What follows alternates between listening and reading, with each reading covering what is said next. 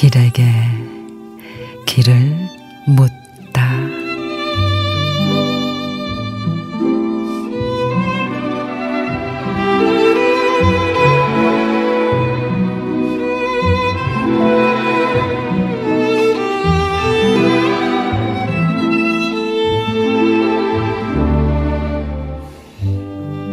우리 동네 버스 기사 아저씨는 혼자 노래하다가 신나면 우리한테도 시킨다.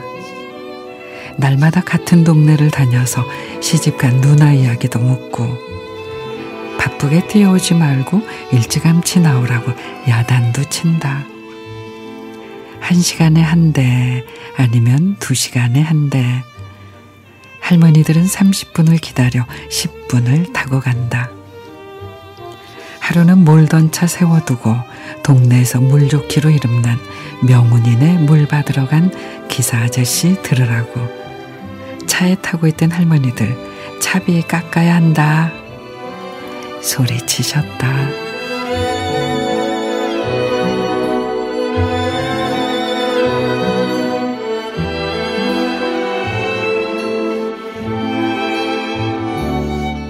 남호섭 시인의 시골 버스 바쁠 게 없다. 느릿느릿한 시골 버스에 여유가 넘칩니다. 한참을 달리다 멈춰서서 뛰어오는 누군가를 기다려도 만물상도 아닌데 자전거며 온갖 보따리를 싣느라 지체돼도 몇십 분을 기다려도 아무도 뭐라는 사람이 없죠. 팍팍한 도시 생활에 지친 날이면 생각합니다. 인생도 시골 버스의 속도로 흘러갔으면 좋겠다고.